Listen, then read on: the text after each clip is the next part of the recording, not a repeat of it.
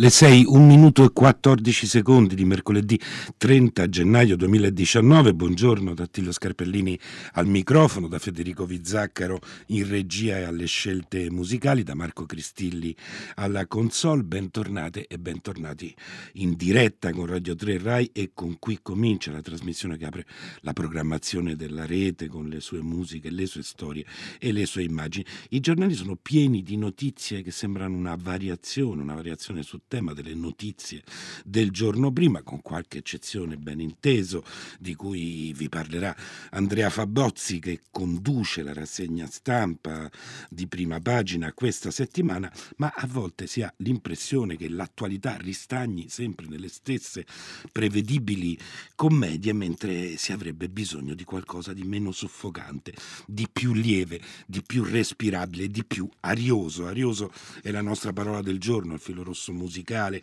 che ci accompagnerà fino a stasera a Radio 3 Suite con le vostre suggestioni che non vi sarà difficile trovare trattandosi di un aggettivo intrinsecamente musicale il nostro numero di messaggeria lo ricordo è il 335 56 eh, 296 a volte eh, quest'aria questo respiro crediamo di poterlo rinvenire nel passato ed è quasi sempre un'illusione perché poi il passato è stato a sua volta un presente che creava scontentezza. Sembra che gli inverni tra il 1947 e il 1956 1947 siano stati molto rigidi, non solo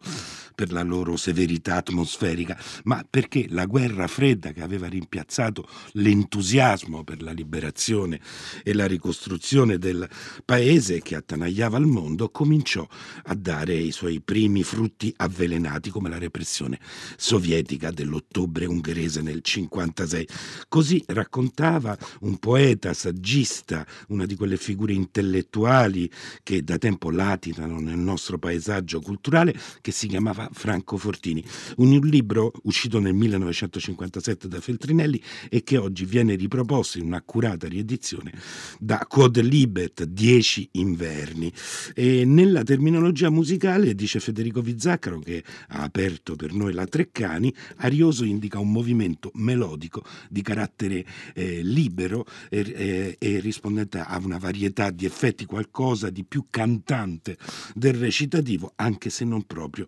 un'aria. Arioso senza parole di Desdemona venne scritto da Aram Khachaturian, musicista sovietico di origine armene, nel 1955, cioè negli stessi anni gelidi raccontati da Fortini e faceva parte della colonna sonora di un Otello cinematografico ed è la prima scelta musicale che ci propone il co-curatore di Qui comincia, Arioso di Desdemona da Otello, suite sinfonica sinfonica di Aram Cacciaturian, orchestra sinfonica della radio slovacca e coro filarmonico slovacco diretti da Adriano o Adriano, così si fa chiamare questo direttore d'orchestra, con Jana Valaskova soprano.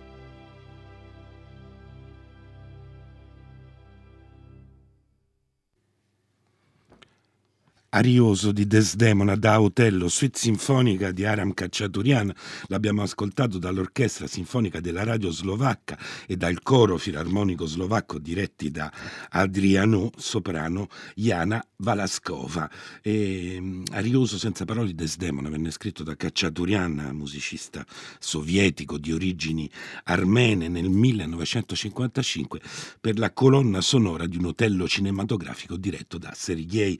Yuk Kevicim con uh, Sergei Kondarchuk nella parte del uh, protagonista e la parola del giorno è per l'appunto arioso, arioso che in musica indica un movimento melodico di carattere libero che risponde a una varietà di effetti più cantante del recitativo ma non delineato nel giro compiuto e idealmente simmetrico dell'aria. Uh, e noi restiamo nella, negli stessi anni dell'arioso di di Cacciaturian, eh, ma ci spostiamo in Italia e cominciamo dalla pagina di un libro. In quegli anni gli inverni furono o mi parvero molto lunghi.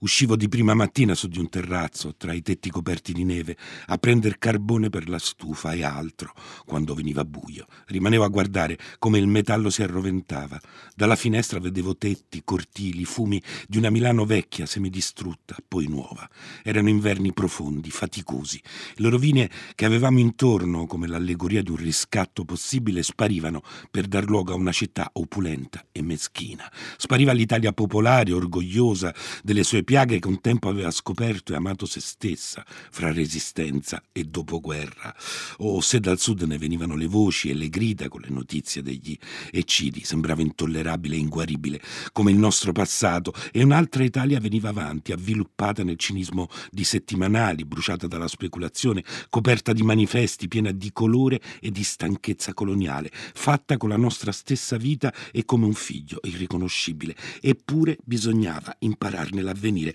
Volevamo sperare di decifrarvi i destini personali e generali, perché il mondo, come dice Schlegel, è e rimane la nostra unica spiegazione. Ecco, chi scrive queste righe è un poeta e un intellettuale, oggi anche in gran parte dimenticato, Franco Fortini, proprio all'inizio del suo Dieci inverni, 1947-1957, che è un bilancio in forma di saggi che come sottotitolo recava contributi a un discorso socialista che l'editore Quod Libert eh, ha ristampato in una nuova bellissima edizione curata da Sabatino Peluso e con un saggio finale di Matteo Marchesini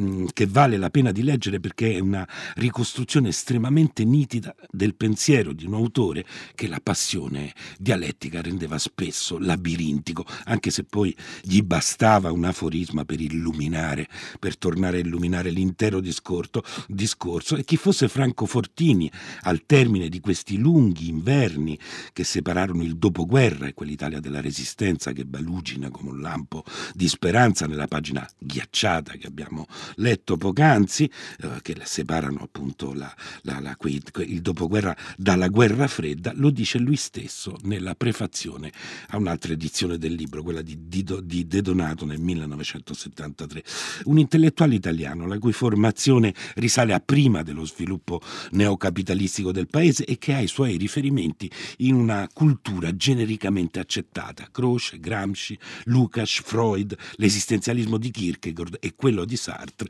mentre albeggia, come scrive Fortini, la critica della cultura di Adorno, ma soprattutto Franco Fortini occupa una posizione estremamente scomoda per l'epoca in cui il suo libro oh, vede la luce. È un marxista convinto e appassionato, ma con completamente impermeabili a, impermeabile alle seduzioni dello stalinismo contro cui eh, ha combattuto. È un socialista, ma lontano dal riformismo di, di stampo un po' tecnocratico, che poi sarà la via imboccata dal suo partito, dal socialismo italiano, negli anni della programmazione del centro-sinistra. È un poeta e uno scrittore impegnato, come si diceva, eh, nella lotta politica, ma non aderisce alla vulgata neorealista che va per la maggiore tra i letterati, i pittori, i cineasti che militano. A sinistra, ai libri di Vasco Pratolini e a quello che con un certo sprezzo in Dieci inverni viene definito il metellismo, preferisce quelli di Thomas Mann. Ha un immaginario populista, non è una definizione nuova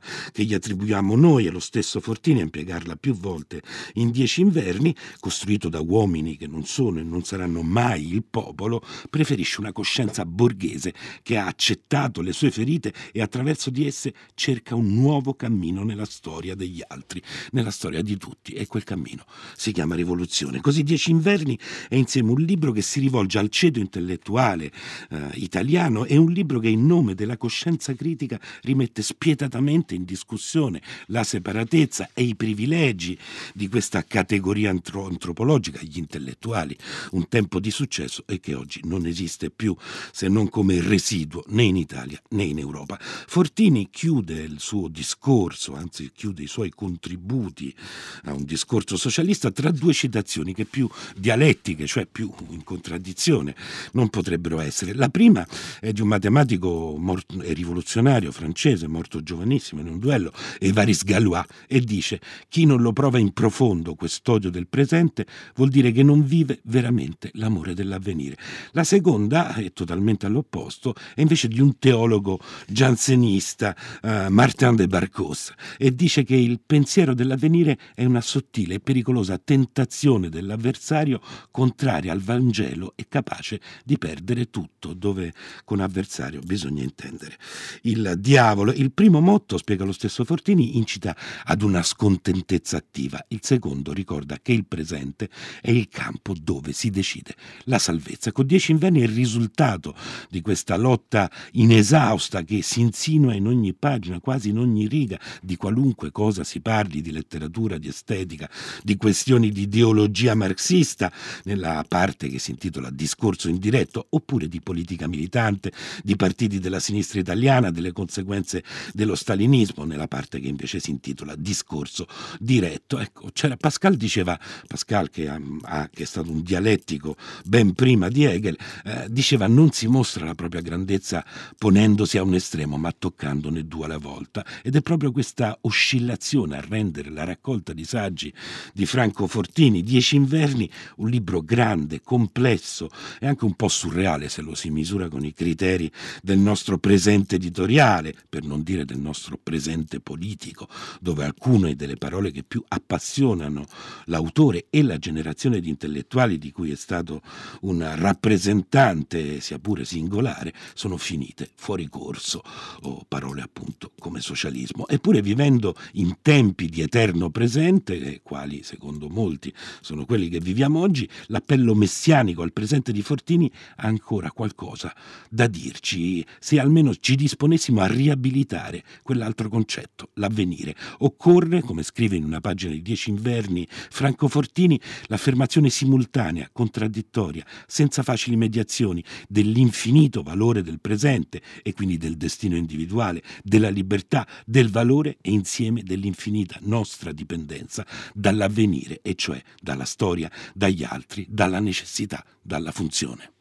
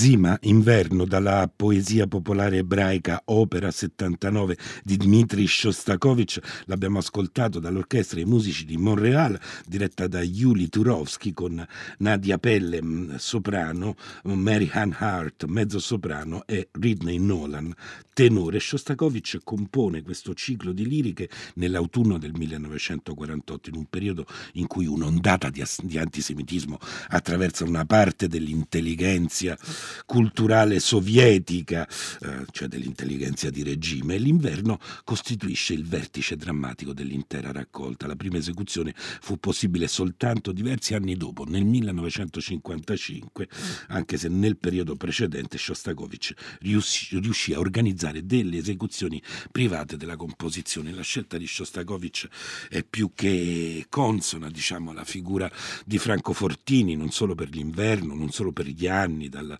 48 al uh, 55 di questa uh, poesia popolare ebraica opera 79, ma perché Shostakovich uh, fu un intellettuale che cercò di esprimere eh, la sua fedeltà, la sua fedeltà all'avanguardia, restando, voglio dire, in un ambiente, voglio dire, che invece era dominato dal cosiddetto realismo socialista. E Franco Fortini fu molte cose, peraltro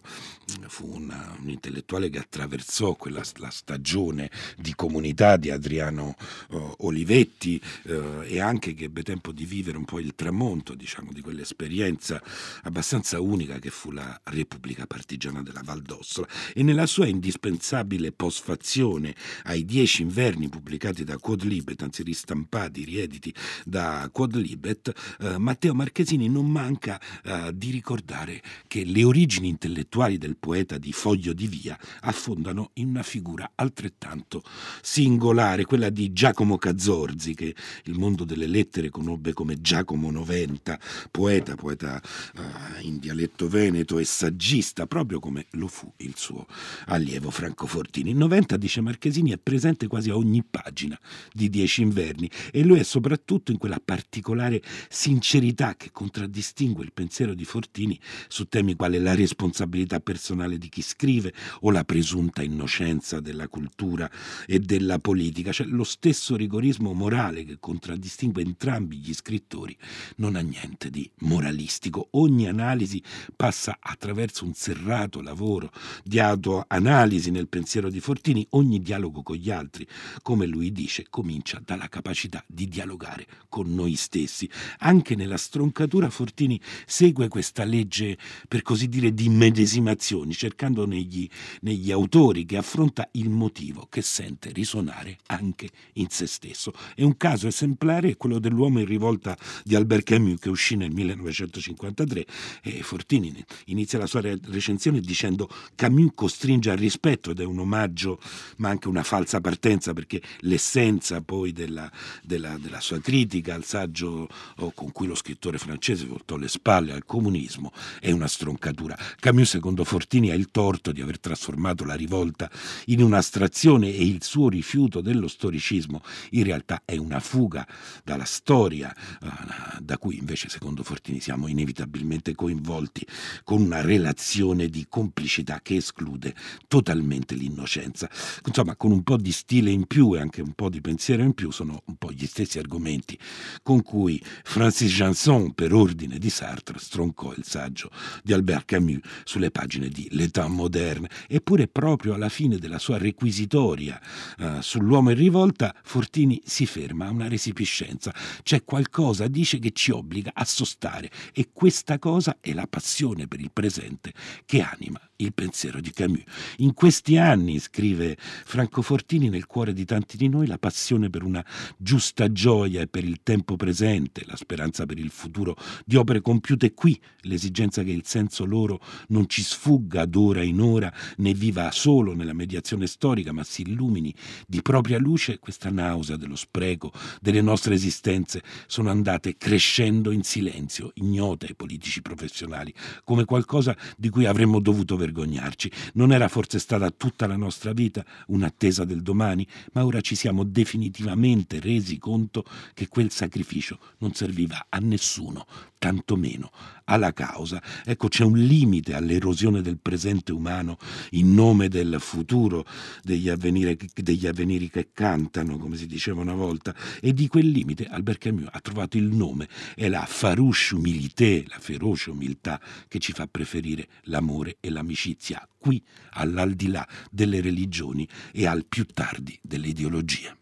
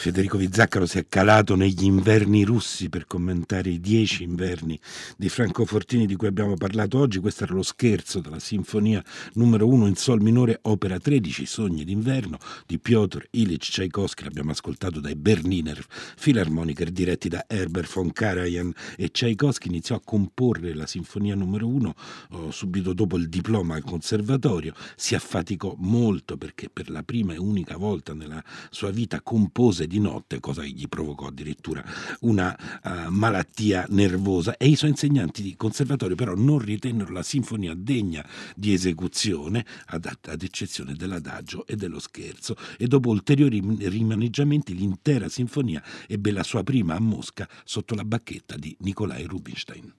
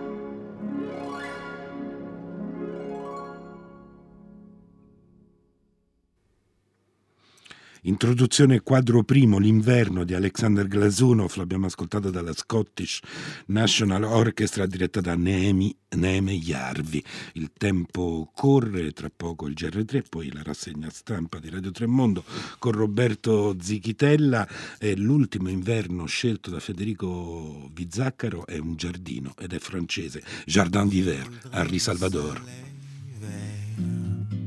Des dentelles et des théières des photos de bord de mer dans mon jardin d'hiver. Je voudrais de la lumière comme en Nouvelle-Angleterre. Je veux changer d'atmosphère dans mon jardin d'hiver. Ta robe à fleurs sous la pluie de novembre, mes mains qui courent, je n'en peux plus de t'attendre. Les années passent, qu'il est loin l'âge tendre, nul ne peut